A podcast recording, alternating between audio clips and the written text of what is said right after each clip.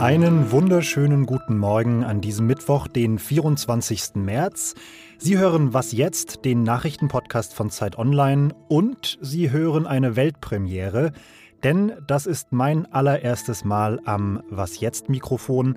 Mein Name ist Jannis Karmesin und ich werde Sie ab sofort im Wechsel mit meinen Kolleginnen und Kollegen mit den wichtigsten Infos zu den Themen des Tages versorgen. Heute schauen wir nach Frankreich, wo ähnlich wie hierzulande der Unmut über das Corona-Krisenmanagement wächst. Und wir sprechen über die Debatte um anti-asiatischen Rassismus in den USA, aber auch hier in Deutschland. Jetzt aber erstmal die Nachrichten. Ich bin Matthias Peer. Guten Morgen. In Israel gibt es auch nach der vierten Parlamentswahl innerhalb von zwei Jahren keinen klaren Sieger. Prognosen zufolge liegen das Lager von Ministerpräsident Benjamin Netanyahu und das der Opposition nahezu gleich auf. Das vorläufige Endergebnis wird voraussichtlich erst am Wochenende feststehen. Schon jetzt scheint aber klar zu sein, dass die Regierungsbildung wieder sehr schwierig wird.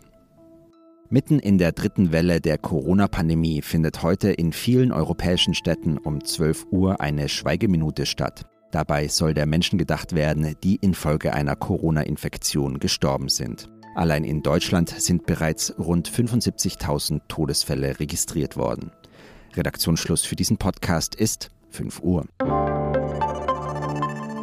Dieser Podcast wird präsentiert von Dell Technologies. Die richtige Technologielösung für jedes Business zu finden, erfordert Know-how und bereichsübergreifendes Denken. Von PCs über Server- und Netzwerktechnologie bis hin zu Cloud- und Finanzierungslösungen sowie kompetenter Beratung. Mehr Infos unter dell.de/kmu-beratung.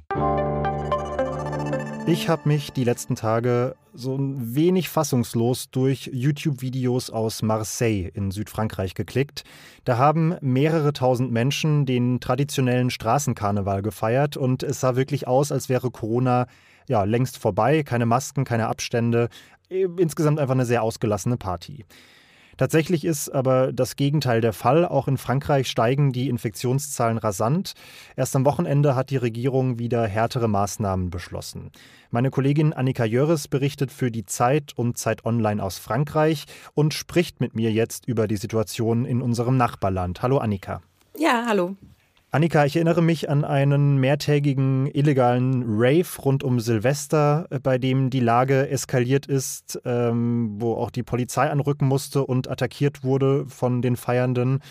Jetzt Marseille, das zweite Ereignis, das über die Grenzen hinaus für Schlagzeilen sorgt. Täuscht mein Eindruck oder hat die Corona-Disziplin in Frankreich ja, ziemlich stark nachgelassen? Ja, der Eindruck ist richtig. Die Disziplin ist äh, extrem gesunken. Also es gibt sehr viele, ich beobachte das hier selbst in der eigenen Nachbarschaft, sehr viele äh, private Partys, es gibt äh, Hochzeitsfeiern, es gibt illegale Restaurants, die tatsächlich hinter verschlossenen äh, Jalousien sozusagen ihre, ihre Tagesmenüs servieren funktionieren. Und grundsätzlich ist das äh, Vertrauen der Franzosen in die, in die Regeln der Regierung, Regierung so äh, dermaßen stark gesunken, ähm, dass sich jetzt äh, nur noch wenige tatsächlich an diese Regeln halten. Wie erklärst du dir denn diese massive Unzufriedenheit in Frankreich? Hat das ähnliche Gründe wie hier in Deutschland?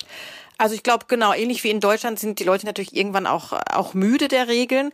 Aber hier kommt wirklich erschwerend hinzu, dass die Regeln von Anfang an so absurd und autoritär ausgefallen sind, dass die Leute extrem belastet haben und niemand mehr folgen kann. Also äh, ein paar Beispiele. Wir haben jetzt ja beispielsweise den Bewegungsradius von zehn Kilometern.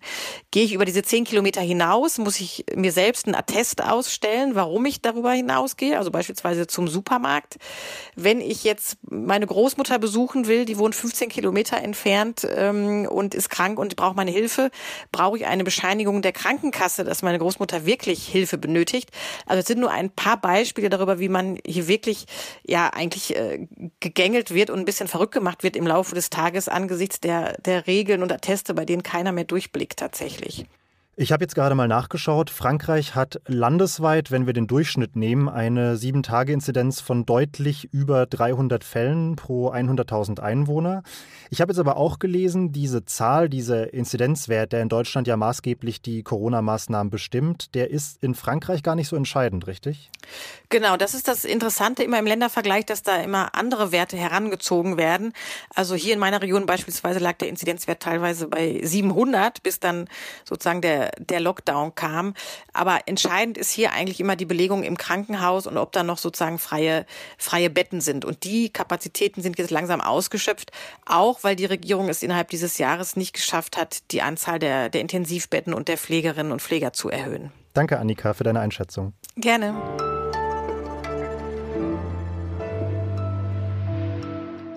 Und sonst so? Vor etwa zwei Wochen hat US-Präsident Joe Biden seinem Land ein Versprechen gemacht.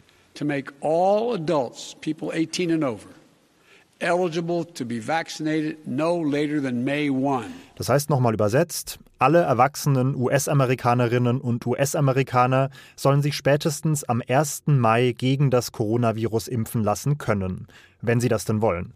Und an der Stelle kommt jetzt eine große Bäckereikette aus den USA ins Spiel. Die möchte die Impfbereitschaft nochmal ordentlich erhöhen und zwar mit einer durchaus interessanten Maßnahme.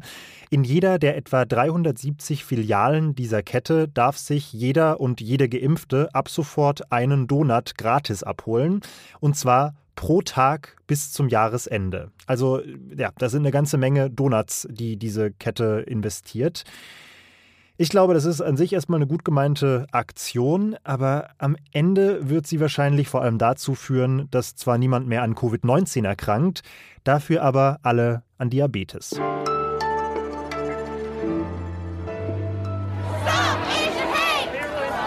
Wie hier in New York City sind am Wochenende in vielen Städten in den USA Menschen gegen Rassismus auf die Straße gegangen. Dieses Mal stand anders als zum Beispiel im vergangenen Jahr aber nicht Black Lives Matter auf den Plakaten der Demonstrierenden, sondern Stop Asian Hate, also frei übersetzt Stopp den Hass gegen Asiatinnen. Vergangene Woche hatte in und um Atlanta ein Mann acht Menschen in Massagesalons getötet. Sechs davon waren Frauen asiatischer Herkunft. Und viele Mitglieder der asiatischen Community in den USA sagen nun, viele Jahrzehnte von unwidersprochenem Rassismus gegen uns, die haben den Boden bereitet für diese Tat. Ich spreche darüber mit meiner Kollegin Vanessa Wu. Sie arbeitet zurzeit an einem Text zum Thema. Hi Vanessa. Hallo.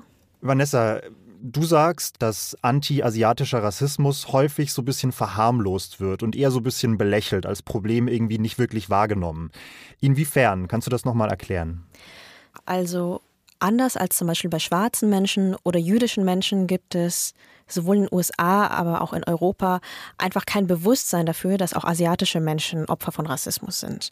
Beziehungsweise dieses Bewusstsein wird so ein bisschen ins Lächerliche geschoben. Also es gilt immer noch als witzig, wenn Kinder zum Beispiel Ching Chong Chong rufen oder Schlitzaugen ziehen, wenn ähm, Coronavirus-Witze zum Beispiel gerade gemacht werden oder auch einfach sehr viel schlimmere Stereotype und Schimpfwörter kommen. Kannst du denn, also wie erklärst du dir denn, dass da die Sensibilität noch nicht so weit gewachsen ist, noch nicht so weit gediehen ist, wie jetzt zum Beispiel bei schwarzen oder jüdischen Menschen, die du jetzt als Vergleich ange herangezogen hast?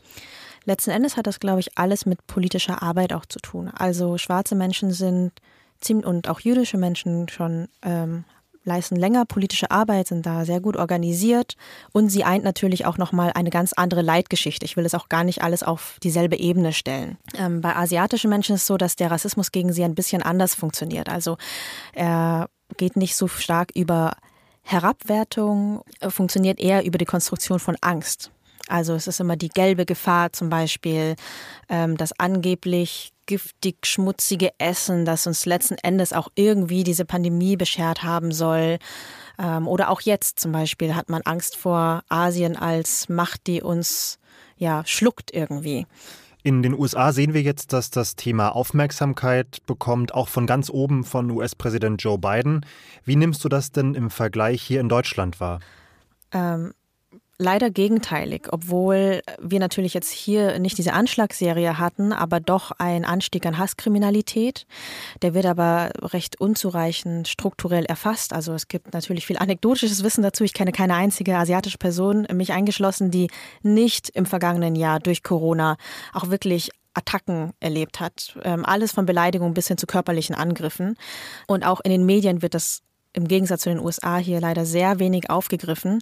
Das heißt, vielen war das eher eine Randnotiz, eine kleine Meldung wert, aber gar nicht in der Tragweite, wie es in den USA auch diskutiert wird und wie es eigentlich auch angemessen wäre zu diskutieren. Vielen Dank für die Einschätzung, Vanessa. Sehr gerne. Und das war's auch schon mit Was jetzt für heute Morgen. Weiter geht's aber wie gewohnt heute Nachmittag gegen 17 Uhr, dann mit meiner Kollegin Erika Zinger am Mikrofon. Ich freue mich heute bei meinem allerersten Mal natürlich ganz besonders über Feedback zu dieser Folge. Was jetzt at zeit.de ist dafür die Adresse der Wahl.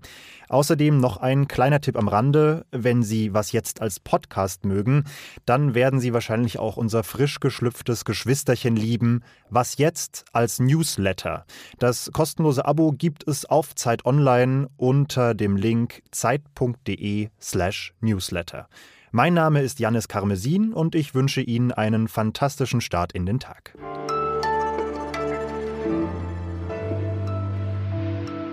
Also ich will von Anfang an, würde ich in der Corona-Zeit lieber in, in, Deutschland wohnen. Ich weiß, dass da auch sehr viel Unzufriedenheit herrscht, aber wer in Frankreich lebt, der kriegt also die, die absurden äh, Regeln und der Bewegungsradius.